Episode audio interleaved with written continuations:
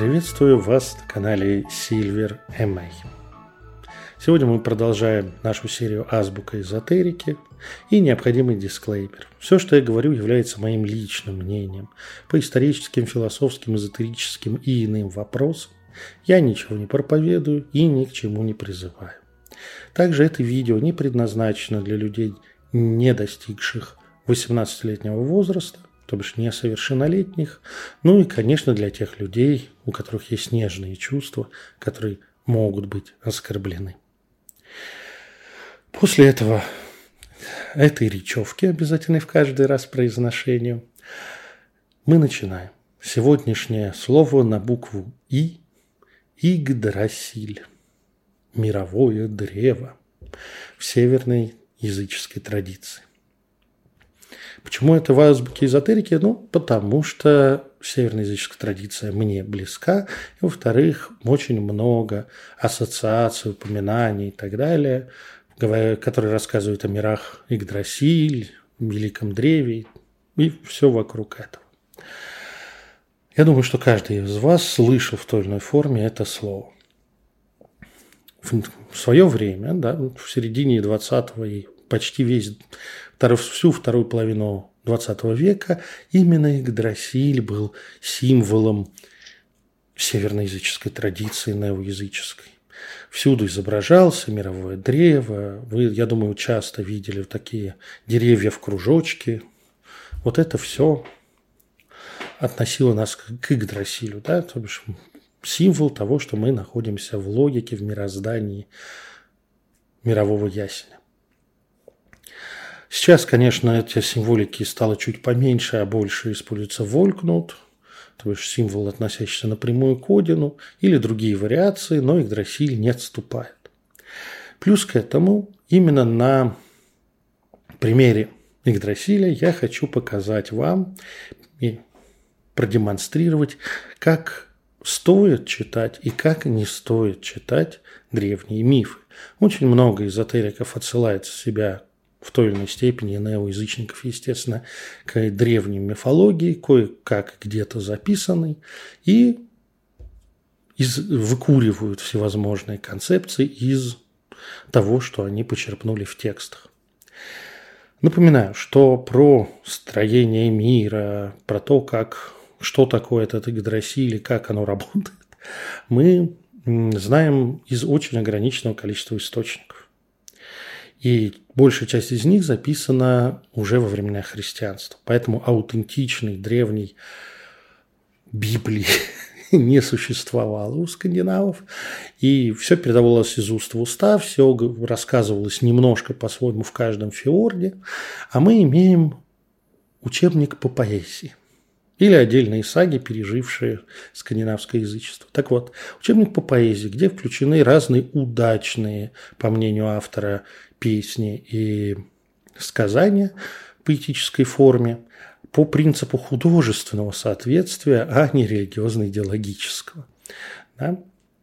Поэтому мы получаем несколько вариантов происхождения человека, несколько вариантов происхождения мира, несколько странных кусков, которые не сочетаются друг с другом. Вообще выстроить единую схему, единый лор по старшие и младшие эды, эта задача невыполнимая, потому что в многих местах они просто противоречат сами себе. Но Игдрасиль, как устройство мироздания, тут же вызывает у современного почитателя или интересующегося человека желание, ну вот, ну, ну есть наконец-то карта, есть наконец-то та система, на которую можно насадить разные легенды, саги, песни, посмотреть, кто куда пошел, кто за, к чему относится. И тут ждет огромный облом. Потому что, с одной стороны, Игдрасиль, мировой ясень,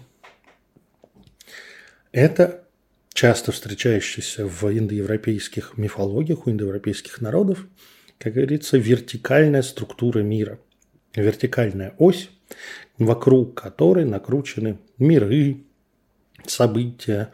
То бишь мироздание выглядит как палка, вокруг которой что-то находится. классно, круто, но у многих есть свои различия. Ну, кстати, если вы с мифологиями разных народов не знакомы, то можно вспомнить прекрасно Толкина, который использовал несколько раз в своих произведениях вот эти темы мирового древа, вертикальной оси, а во «Властелины колец», ну, дабы показать некий упадок всего магического и так далее, вертикальной осью мира, где действуют все эти леголасы с хоббитами, а, оказалась Роковая гора в Мордоре. Ну, что поделать. Все-таки художественная литература. Ну, да, есть и индоевропейские народы, которые тот же мировое древо, живя рядом с горами, да, обозначают как Олимп. Вот она вертикальная ось. Но скандинавы, э, скандинав-германские народы все-таки остались с деревьями. Они, их культура зародилась в Центральной Европе, поэтому как бы, лесов много, дерева понятно, все замечательно. И современный скандинавский язычник или исследователь тут же пытается это дерево нарисовать и потом, если еще человек немножко знаком с другими деревьями в разных мифологиях или же исторических учениях, мы получаем такую прекрасную штуку, как попытку наложить на Игдрасиль каббалистическое древо Сифирот. Хотя древом оно никогда не воспринималось э, в Кабале, но это никого не... Это просто метафора. А? Давайте. При... Привнести в значение этих миров значение сифиров из той же самой, чаще всего, христианской Каббалы. Вот это все херня. Наш аналитический ум, привыкший работать с источниками, привыкший к тому, что есть э, Матерь наша Святая Инквизиция или хотя бы Священный Синод, который решает, что правда, а что нет, к некой хотя бы относительно логичной структуре верований и религий. Тоже касается и мистических учений. То бишь, вот этот аналитический подход требует посчитать количество ангелов на кончике иглы, расположить ад, рай, ад а, я снова, да, у меня два ада, извините. А, это, один из них – это наш хм, средний мир, а вот, человеческий. А, расположить в нужном порядке и так далее. Все это работает, скажем так, в аналитических, сложенных, обдуманных и веками логически простроенных системах. Когда же мы сталкиваемся с живой языческой, мифологической мыслью, то мы обнаруживаем, что кто бы ни создавал человека, это не противоречит друг другу, если там 3-4 набора богов. Эти песни могут исполняться одна за другим, другой, и никто не заметит, что что-то пошло не так. Потому что в мифе важен эмоция, важна метафора, важно объяснение, а не так, чтобы это соответствовало лору, Библии и постановлению партии от 1924 года. И скальды совершенно спокойно не передавали точь в точь, а модернизировали в зависимости от своего понимания, красоты, там, мифологии и так далее. В каждом фиорде я боюсь, даже миров Игдрасиля могло иногда разъезжаться количество. Некоторые из них бы объединялись, некоторые из них разделялись. А вот. Но нам дошла красивая девятичастная структура. Итак, вот мы имеем 9 миров Игдрасиля. Мидгард – человеческий мир, где мы здесь живем. Асгард – мир богов.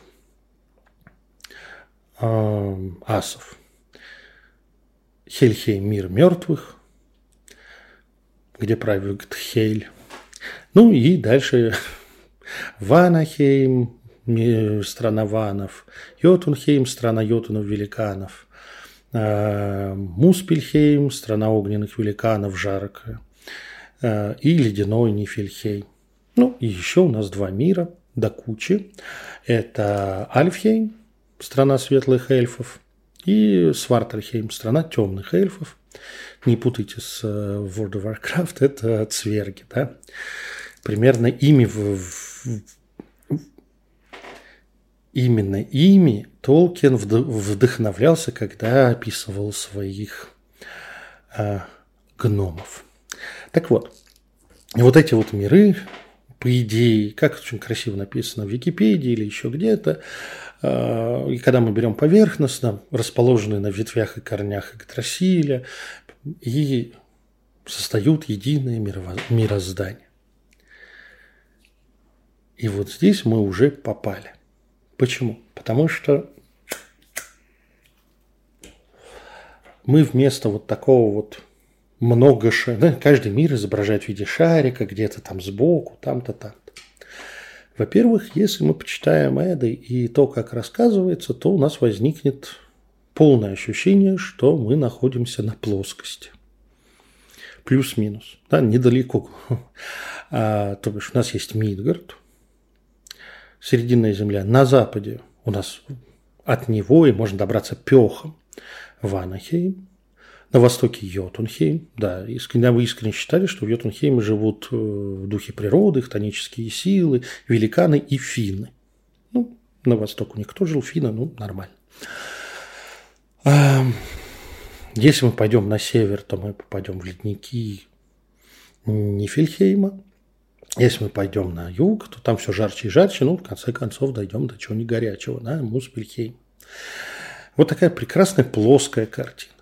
Но, казалось бы, окей, так изображают многие, все хорошо. Но мы тут же переходим к Эдам про войну богов, про Рагнарёк, про все что угодно описывающее, и мы внезапно обнаружим, что центром всей этой радости является не Мидгард, серединный мир, а Асгард, мир асов, из которого рукой подать до Йотунхейма, вот вышел за ворота и туда-то, рукой подать до Ванахейма, Ваны осаждали Асгард, Йотуны тоже, при этом не прорываясь, как в Марвеле, через портал по Радужному мосту, а вот прям подошли, как бы вокруг расположились и здравствуй. А То бишь в Асгард попадали из всех миров, притом пехом без проблем. Не с помощью магии, порталов и всего остального, или каким-то еще экзотическим способом. При этом говорится, что из Мидгарда в Асгард можно попасть по Радужному мосту.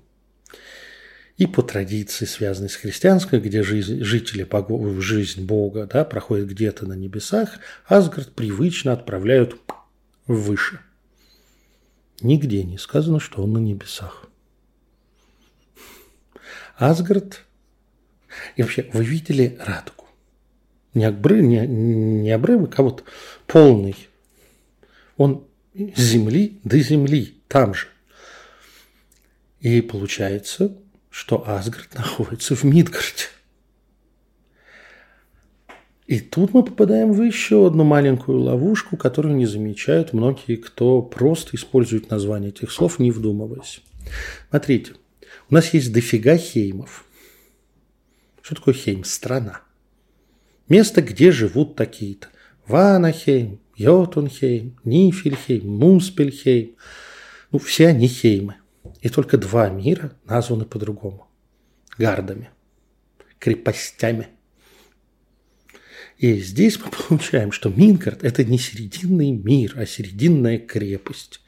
А Асгард – это не Мир асов, а крепость асов. Города, крепости. Ну, вот она. И тут у нас внезапно обнаруживается, что да, из Мидгарда проще и быстрее всего попасть в Асгард, если мы берем старые скандинавские представления, по Бельфрёсту, Радужному мосту. Он туда ведет из любой точки. Ну, волшебная херня. Но никто не выводил Асгард из места, которое можно дойти ногами, потому что в Ванахейм можно дойти ногами, из Ванахейма можно дойти ногами в Асгард. Ну, как бы, а можно напрямую. И получается, что у нас есть крепость, поселение ограниченное в середине между этими четырьмя мирами, да, четырьмя направлениями. Ну, откуда мы считаем?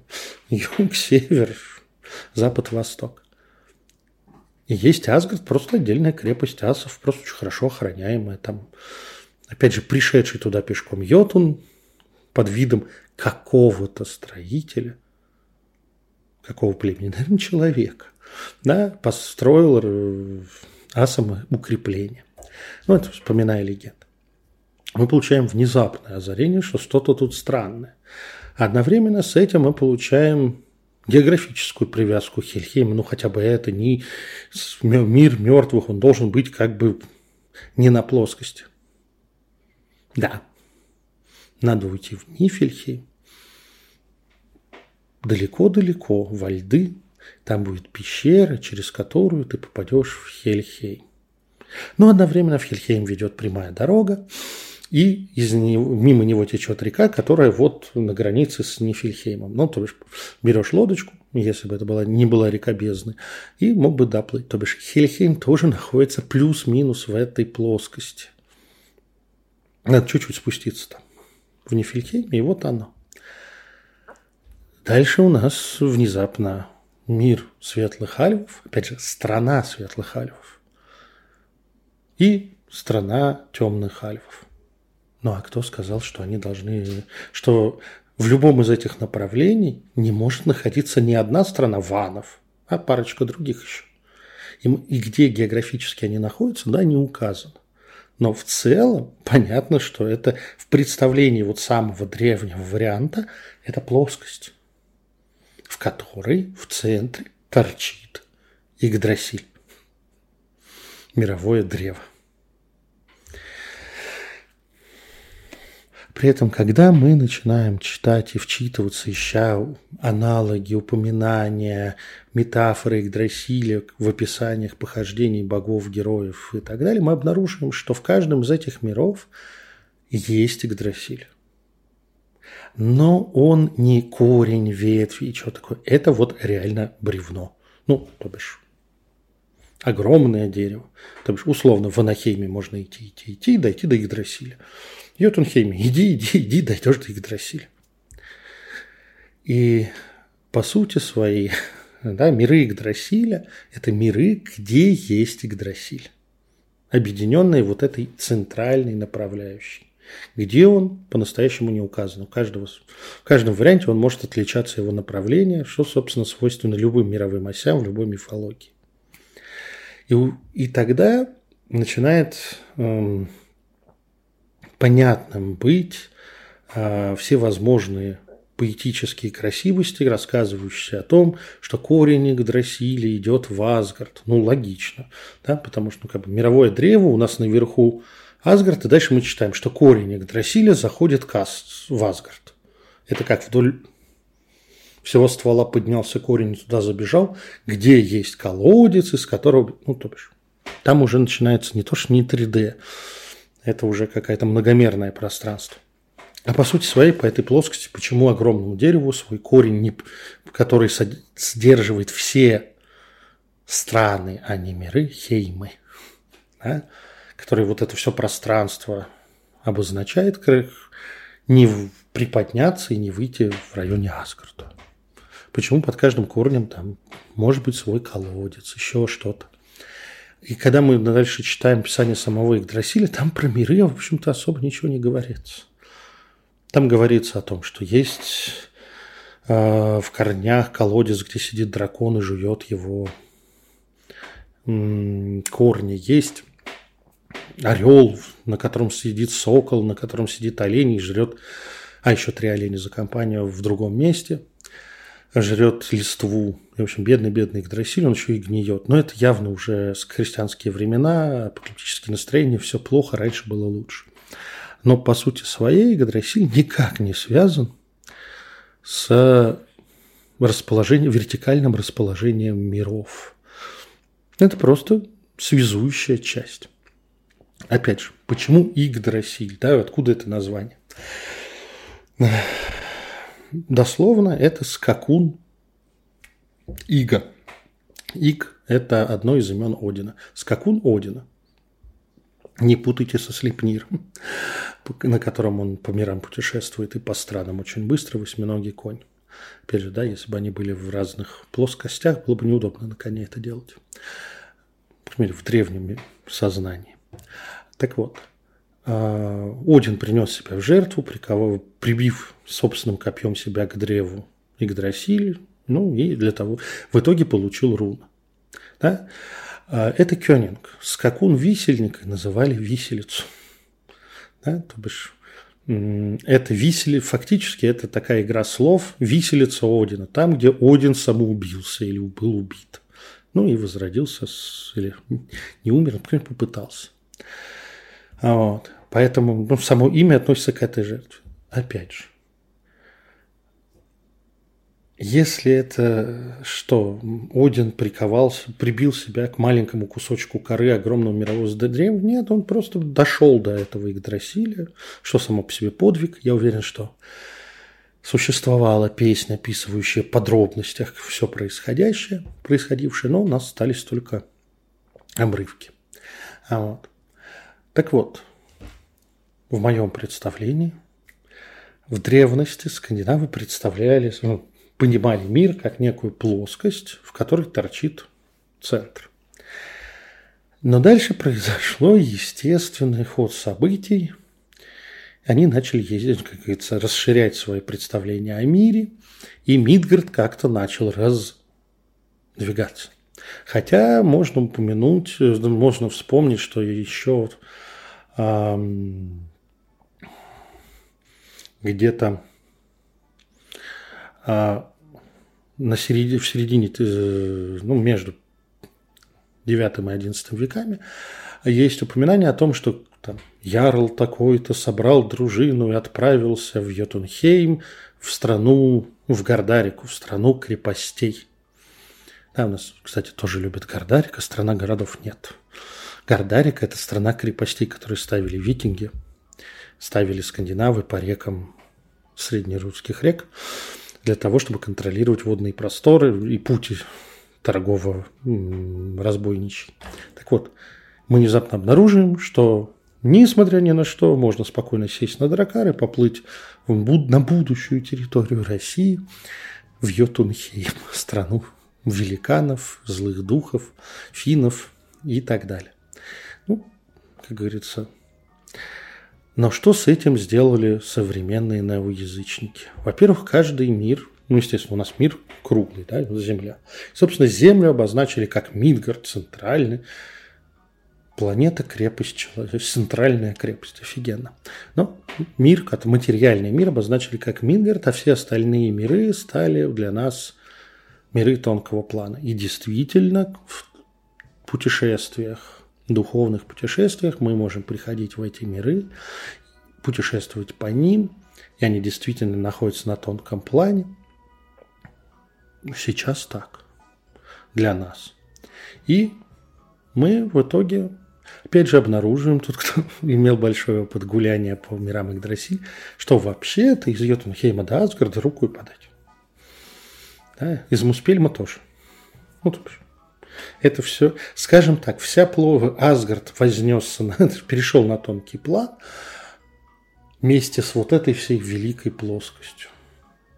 И сейчас у нас по факту, да, получается, есть Мидгард материального плана, а есть мифологический пласт, э, тонкий, сумеречный пласт, да, в котором все остальные миры. Еще я здесь не упомянул тоже много интересных вещей, но я думаю, что на этом именно про Игдрасиль мы можем заканчивать. Доброго вам сумрака!